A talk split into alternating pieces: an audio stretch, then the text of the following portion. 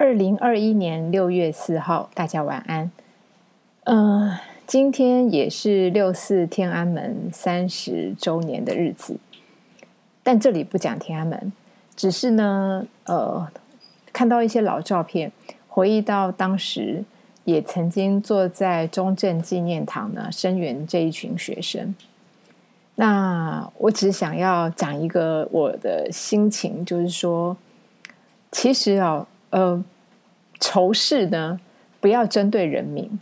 如果你不喜欢政权本身，那就是政权本身。就像是我们不我们不支持在野党，或者是我们不支持执政党，我们可以有政治理念，但是不要仇恨人民本身。呃，如果如果哈，你都能够爱地球，你都知道这个疫情一来是。没有人能躲过的，全世界呢，其实不是一岛同命而已，其实是一个地球全部都同命的话，那么不要去仇视任何人，何况呢，对对方还是一个跟你血缘比较相近的民族，不是吗？那至于政权，至于理念，我们这里都不谈，太复杂了。好，我们还是回到疫情。嗯，今天觉得好像有好消息了。除了大雨来了，来的太多太快，到了淹水的程度哦。疫苗也来了，日本的 A Z 疫苗来了。那么美国也说要声援很多的疫苗，仿佛在这个当口呢，水来了，疫苗来了，一切都解决了。可是是真的解决了吗？其实有些东西我们可以稍微的松口气。不过呢。还是要趁这个时间，把一些呃进程能够规划的、能够做的有系统的，不要松懈，不然其实这个这个松口的当下，它又会是一个可惜的错过。嗯，前一阵子啊，我们这边已经分类出了九类族群可以先施打疫苗，因为现在疫苗来了嘛。嗯，到底谁先施打？怎么打啊？哪一些人去哪里打？这些都是问题，不过有人反映。即便呢，疫苗来了之后呢，你是哪位呢？你不一定能够排得上。而就算你的条件符合这九大族群，你你到底该怎么样去执行？这个部分很多细节其实没有非常的清楚，很多人也乌撒撒，好像呃，我有我可以，但是我又不知道如何做的感觉。今天呢，《康健》杂志啊。他有一个呃，作者叫蓝小琪，他呢就是一个旅居国外工作的人，他把荷兰经验跟大家分享。那在这里呢，我想要从他的文章当中呢截取部分，我觉得可以提供给大家参考的一些想法。嗯，我觉得不是外国的月亮比较圆，但是是可以参考嘛，对不对？我们来想想看一些事情。呃，在荷兰哦。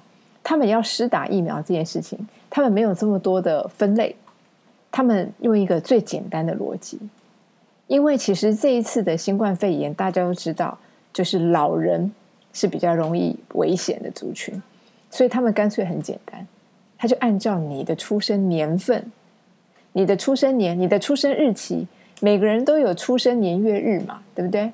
所以呢，你只要是活着的人口里面，从最老的开始打。最老的开始打，好，比方说，呃，一，比方说你是一九五零年生的，好，一九五零年一月一号生的，那么可能目前啊，也许你是最老的，那么一九五零年一月一号的人这一批先打，再来一月二号，再来一月三号，好，一九五零年一月份打完了，打一九五零年二月的这些出生的人继续打打打，二月一号的开始打。打到二月三十号，二二月二二二八的，好，类似这样，按照年龄打，这个东西其实就毫无争议可言。因为其实老人里面有人很健康，有人有疾病，那么其实情况也是多的不胜枚举。你没有办法，呃，用一个身体健康或是呃什么情况，或者是他的经济状况这些呃所谓的比较复杂的原因去。理解这个人适不适合，而且这样其实容易有争议，所以呢，荷兰用了这个方式，全部你不管怎么样，你一定有出生年月日嘛，所以就先从老人家开始打，按照年份慢慢打。那么这样打的时候呢，你就很有趣的是，比方说打到一九七零年呢，你大概就知道，哎，在多久？比方我假设我是一九八零年出生的，现在打到一九七九年，我就知道，哎，我快要轮到我打了。它就这么简单。好，那他呢也很有趣，他十二岁到十八岁的呢，先不用打，因为在这个全体群体的判断上呢，十二岁到十五岁呢，基本上就是比较。即便是感染了，也是轻症甚至无症状的状况相当多，所以其实呢，呃，他们还是以这个先后缓急作为这个施打的标准。那其中呢，呃，他有一点特别提到的，就是不管是什么国家、什么族群，好，甚至小至一个家庭，其实呢，每一个人呢，对防疫的态度呢，也都是不尽相同的。啊，你不能说你你就是全对啊，对方就是全错。举例来说像这个呃呃一个一个防疫的行为，比方说出门跑步这件事情好了，或者骑车运动这件事情，那呃有人就会说你不应该出门呐，你就应该居家。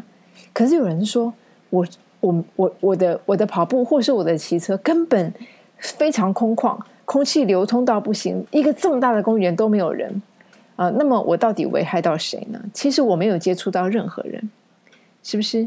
那有人觉得说，呃，这个有人说呢，这个三餐呢都应该要自己煮，好才会健康，才会卫生，才会减除呃各式各样在外面的危险。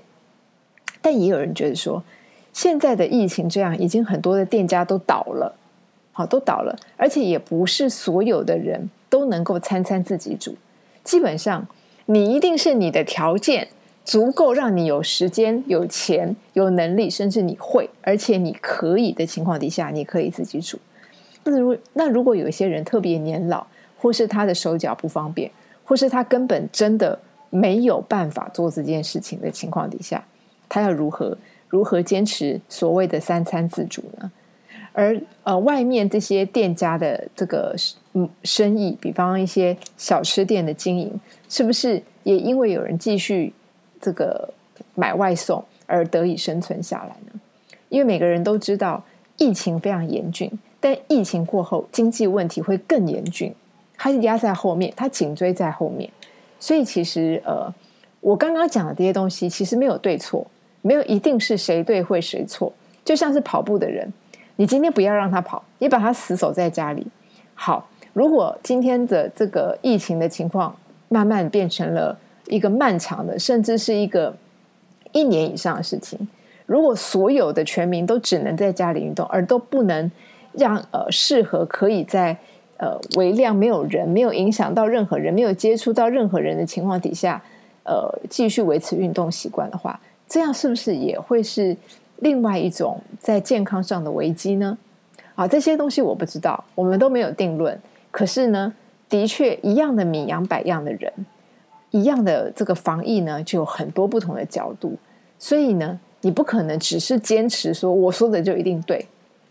事实上，我们都佩服的这个都配合政府的这个政策，该做的都一定到位，基本的逻辑都一定到位。但是，呃。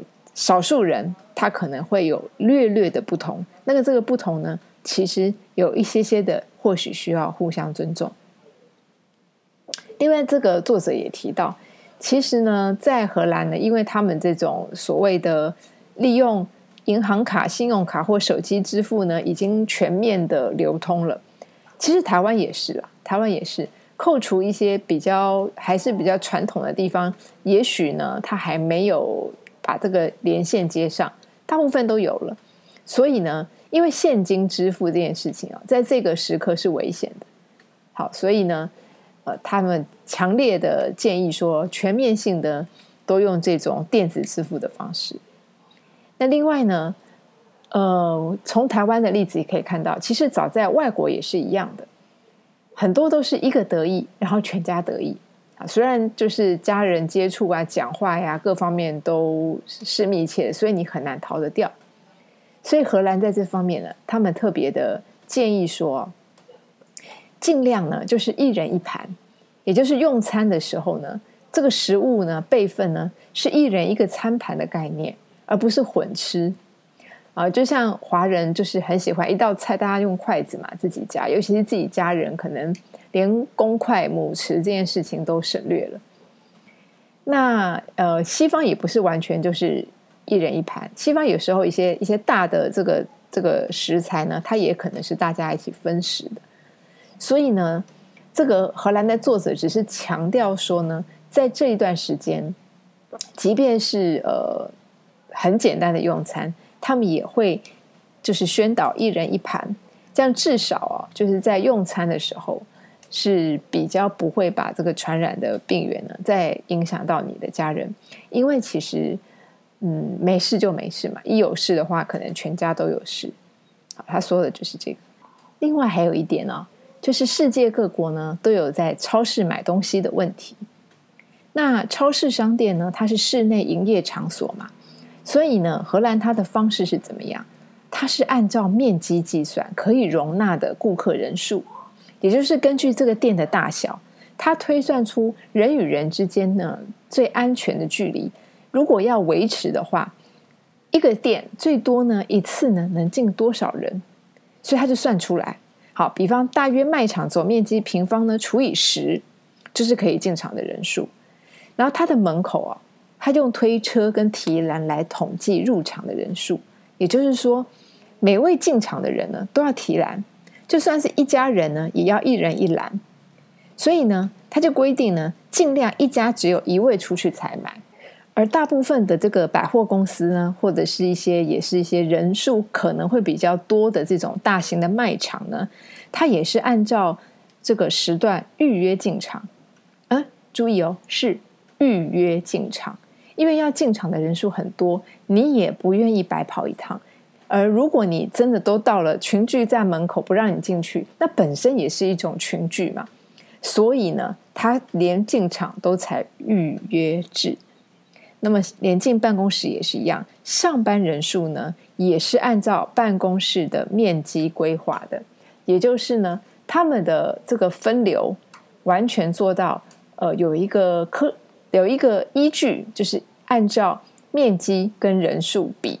作为一个比较安全的空间的考量，那为什么举荷兰做例子呢？因为荷兰的抗疫的结果其实是蛮蛮成功的啊。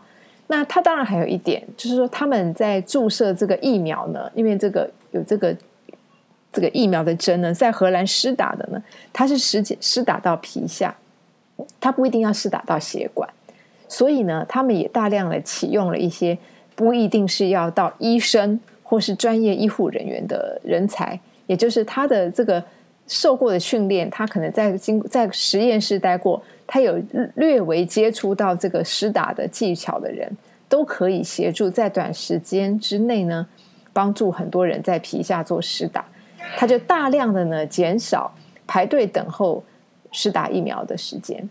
当然，这个最后面这个部分啊，我觉得每个国家有美国每个国家的这个医药法、药师法。所以呢，这个部分听听就好。荷兰是这样做，但不代表台湾就要这样做，因为这个呃，这个当然是要给专业人士在做这个通盘的考量，因为国情未必一样。那总之呢，这个就是荷兰的做法。那顺便再补充一件事啊，这篇文章里面没有提到的，就是其实啊，在这个全世界抗疫的这段时间呢，很多的行业呢纷纷都休息。特别是红灯区啊，各国都有红灯区。那荷兰的红灯区其实还蛮有名的。那荷兰的红灯区呢，当然也休息，因为避免人与人的接触嘛。啊，不过呢，就是在今年五月的时候，五月二十号吧，荷兰的红灯区呢重新开张了，他们可以正式营业了。所以我们恭喜荷兰。呃，你会觉得是有一种接棒的感觉没有？台湾的茶室呢休息了，但是人家荷兰的红灯区呢可以营业了，有点有点讽刺啊。其实食色性也，呃，台湾呢把所有的情色产业呢，如果没有让它合法化的话，它永远会是一个地下存在的问题。所以，呃，这当然希望大家可以继续参考，因为你不可能杜绝。你不可能杜绝这个人几千年来的习惯，你也不能说这些人就是肮脏不堪的，你不能这样讲，因为这就是需求。只是很多人他讳而不提，好像就觉得这件事情跟我无关，不会跟你无关，因为同岛一命，对不对？全球也是嘛，所以不会有任何一个事情跟你无关，只是说你用什么态度，你要不要考虑接受它？你要不要用一个更包容的方式，让它呃存在的方式是安全的？没有危险的，这样或许是更实际的一个做法。OK，今天六月四号，二零二一年，希望大家都过得平安，晚安，拜拜。